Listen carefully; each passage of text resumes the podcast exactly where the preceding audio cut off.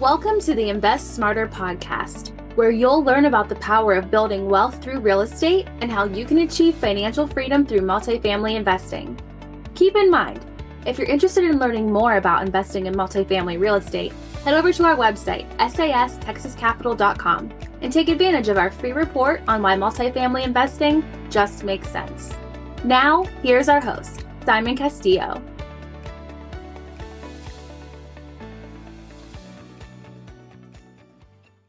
Hey, what's up, everyone? Welcome back to another episode of the Invest Smarter podcast.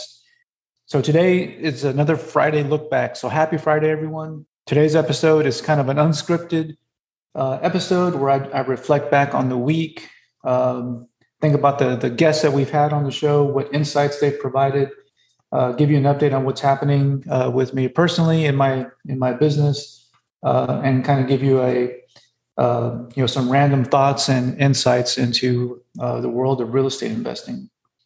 So, what I want to talk about today, uh, you know, a few things. One, uh, kind of give you an update. I do have a property um, that uh, that is under contract here in San Antonio, and this was kind of a stressful week for me. Uh, we were right in the middle of doing due diligence um, at the property. Um, for those of you that are that are uh, not aware what due diligence means at a, a multifamily uh, property, it's it's several days of you know being on site, uh, conducting inspections, a, uh, a, lease audit, which is basically a, an audit of the financial records, you know, at the complex to ensure that you know the numbers that were being shown are indeed accurate and and are are, are what being reported from you know the, the leases. So what the, the property manager does is they go in and they they basically audit every single lease, you know, at the at the property complex inspections is, is another big thing. And we we actually physically inspect uh, every single unit uh, at the complex so that we are well aware of the condition of the of the property. And um, you know in this way we also make sure that we're not just shown you know units that are in the best condition. And then you know there's all these other surprises that happen on the back end. So we will conduct physical inspections of every single unit um, at the complex we also have you know our contractors that, that come out to the property and they will uh, do their own inspections uh, you know roof inspections exterior in- inspections. Um, they'll get an idea of what amenities uh, we either want to add or renovate. Um, and, and then they'll, they'll provide their bids. Um, and this is another way for us to kind of confirm you know from our initial analysis um, you know what the cost of of adding value to the property will be um, and gives us another uh, another decision point once we see these bids, you know, as as we move forward with the with the project. And the reason that I said it, you know, it's, it's kind of stressful is because one, you know, it's obviously it's a lot of work, uh, but two, at the end of the week, um, at the end of our due diligence period, is when our earnest money goes hard, and that's really what that is. What what hard means is it's, a, it's an industry term, and that basically means that our earnest money becomes non-refundable. So you can imagine, you know, when you put, you know, several thousand dollars of earnest money down on a property uh, and you get to this decision point, uh, you want to be certain that you're moving forward. Um, and so one other thing that's happening in parallel as, as we're conducting due diligence is we're moving forward with uh, the financing uh, for the property. And we have several options on the table for financing. Uh, typically, when we get to the decision point, we want to be you know pretty far down the road um, on the financing piece to make sure that that is is fairly solid. Um, we're probably a little bit behind where we want to be on the financing piece, but we feel pretty good about our options. Um, we we feel like at this point, uh, financing is not going to be an issue. Uh, we, we, have different options on the table, uh, so for us, it's going to be a matter of picking the best option and then moving forward with that. So in the coming weeks, I'll continue to update you as we progress on this property.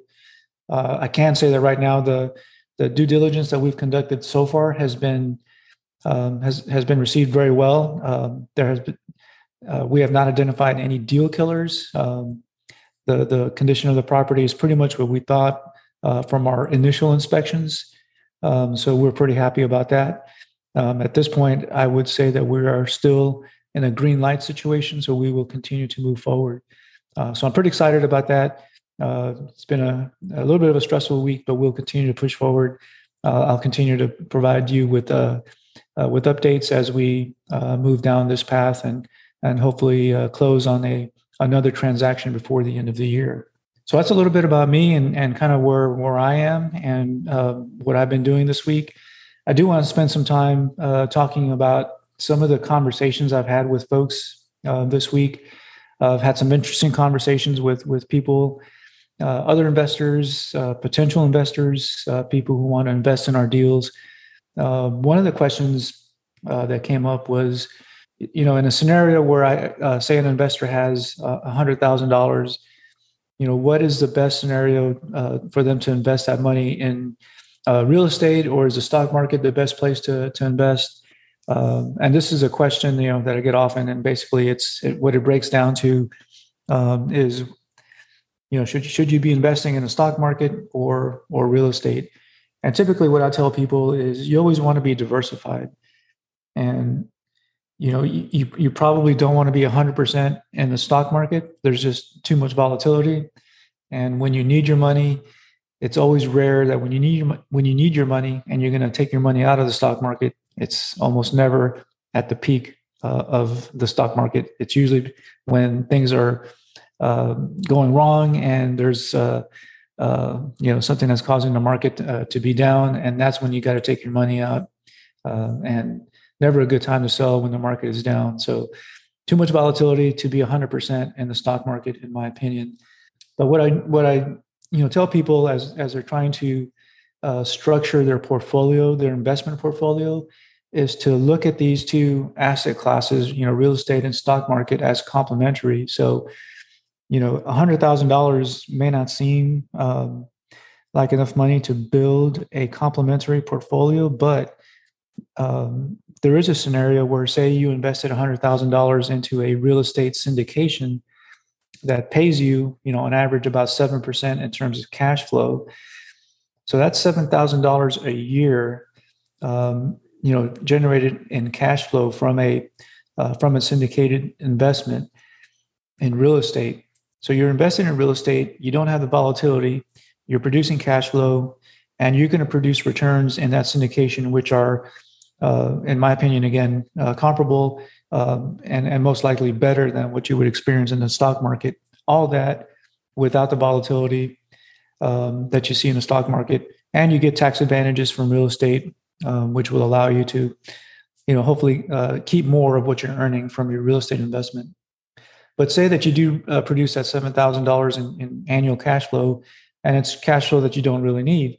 Well, take that seven thousand dollars and invest that into the stock market, and that gives you, you know, a way for you to invest in real estate um, and complement it with, you know, an investment into this into the stock market. And that's, you know, I think that's a that's a great question and something, you know, a scenario that a lot of people come up with. You know, how can I invest uh, both in real estate and the stock market? Uh, you know, something else that um, I've I've heard quite a bit lately is you know how can I get started with uh, an amount less than you know what what is typically required in a real estate syndication and you know most syndications you're going to see a minimum investment of about fifty thousand uh, dollars. In some cases, you could go as low as twenty five thousand dollars. It just depends on the investment. It depends on the on the uh, general uh, partner team um, and what they're trying to do, how much they're trying to raise in capital for that particular investment. Um, but you know, I've had some people say, "Well, I've got five thousand dollars. How can I get started investing in real estate? Um, you know, passively?" And there's there's a couple of couple of things that you could you could do. Um, you know, you could potentially partner with someone. Uh, maybe someone else is is maybe someone else has forty five thousand dollars and they're trying to meet a minimum, you know, into a syndication you know you, you can invest with them and form a you know type of partnership so that you your five thousand dollars is part of the part of their overall investment into a syndication. Um, that gets you a buy-in into the investment, gets you a percentage um, of that investment, and you would then participate in the cash flow and the appreciation uh, and and the share of, of, the tax benefits from that real estate syndication. Um, that's one way uh, that I can think of that you could get started with an amount as low as you know five thousand dollars. There's also real estate index trusts, REITs, uh, which are um, publicly traded, kind of like a stock. which you can buy through a regular brokerage account. Uh, that's another way that you can get inve- uh, invested into real estate with as little as five thousand dollars. The biggest um, drawback to uh, REITs is that they are highly correlated to the stock market. So uh, you will see volatility um, like you would in typical uh, uh, stocks during volatile times in the stock market. So they don't act like normal real estate investments, but it does give you exposure to that sector uh, of real estate, and it does give you exposure at a much lower uh, investment amount uh, that might be required uh, when you invest into a syndication. So those are a couple ways that um, that you can invest into real estate with amounts that are less than what might be required, you know, uh, to invest in a real estate syndication. And even when you consider other uh, active ways of investing in real estate, if you want to buy a property um, and renovate it and you know turn it into a rental or or try to flip it, you know you're still talking about you know seventy five to hundred thousand dollars in capital uh, that you'll probably probably need in order to uh, cover your down payment, cover your renovation costs, cover your holding costs, uh, and then cover your, your your closing costs. So still a considerable amount of capital uh, required uh, to go that route. And that kind of you know leads me to the to my next point you know, probably about 95% of the population today will never think about owning another property besides their house, that besides their own uh, primary residence. And the reason for that is I think a lot of people think of their primary residence as an investment. And that is something that is, you know, in my opinion, again, is couldn't be further from the truth. For many people, you know, real estate is is the most accessible vehicle um, that they have to to creating wealth, and their primary residence many times is is what they see as that vehicle um, to to create wealth through real estate.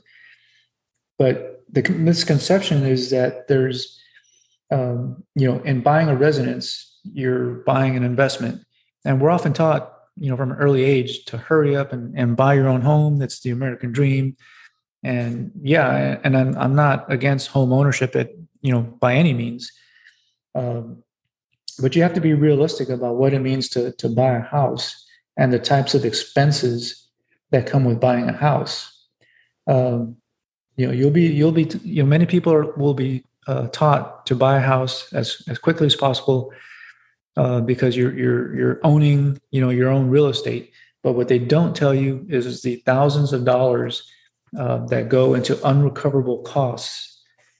And what those costs include uh, property taxes, which many times can be as much as 2% per year of the property value, the maintenance involved with, a, with, with owning a home, the uh, insurance, uh, which is going to be expensive as well. So the, the reality is for most home buyers that all of these unrecoverable costs um, that people fail to mention. And then another thing is that most people don't tell you the first 10 to 12 years of your mortgage payments go to primarily uh, paying interest. And if you if you put less than 20% down, you probably have a um, private mortgage insurance uh, payment tacked on to your to your mortgage payment, which can be another you know several hundred dollars a month uh, just paying for that uh, PMI, you know, private mortgage insurance.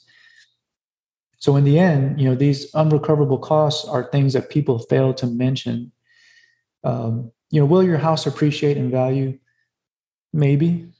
Historically, real estate appreciates in value and keeps up with inflation, but how much appreciation depends on your market. Are you in, you know, California or Texas, or are you in Kentucky?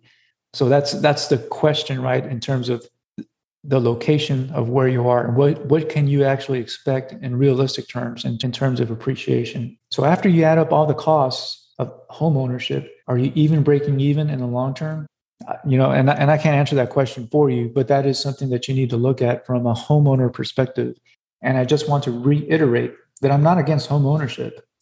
I'm against viewing home ownership as an investment you know, home ownership doesn't produce cash flow, uh, but many people will justify spreading themselves really thin on a mortgage payment that includes taxes, insurance, maintenance, and in many cases, private mortgage insurance uh, because they think of it as an investment.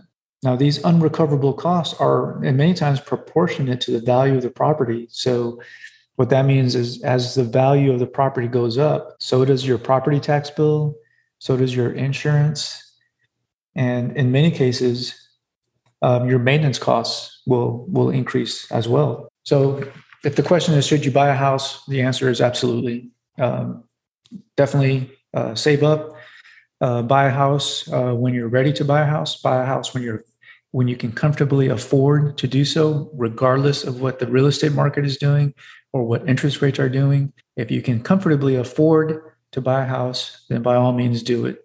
Um, just don't think about it as an investment. Now, if you're interested in learning more about investing in real estate, and in particular multifamily real estate, head over to our website, sastexascapital.com, and take advantage of our free report on why multifamily investing makes sense. And you'll also be signed up for our mailing list to get exclusive investment opportunities. Again, the website is sastexascapital.com. Now, if you have questions that you would like to have featured on our Friday look back, I would love to hear from you. Uh, please email me directly, simon at sastexascapital.com. Your questions, comments, uh, my goal is to make this show educational for you.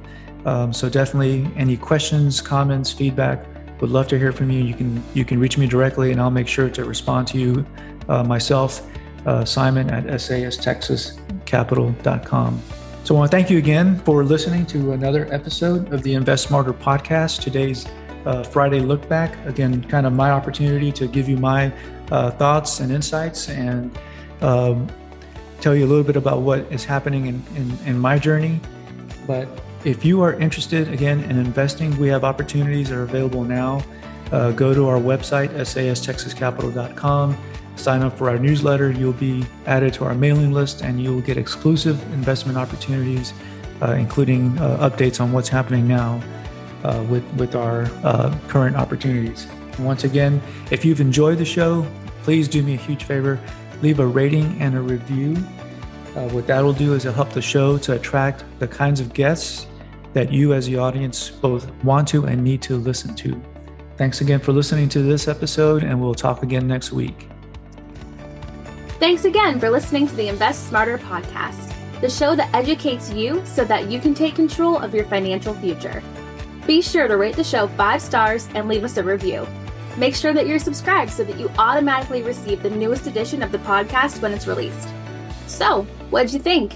If you're interested in learning more about investing in multifamily real estate and taking control of your financial future, head over to our website, sastexascapital.com, and take advantage of our free report on why multifamily investing just makes sense. And be sure to sign up for our mailing list to receive exclusive investment opportunities straight to your inbox. It's time to invest smarter. That's sastexascapital.com.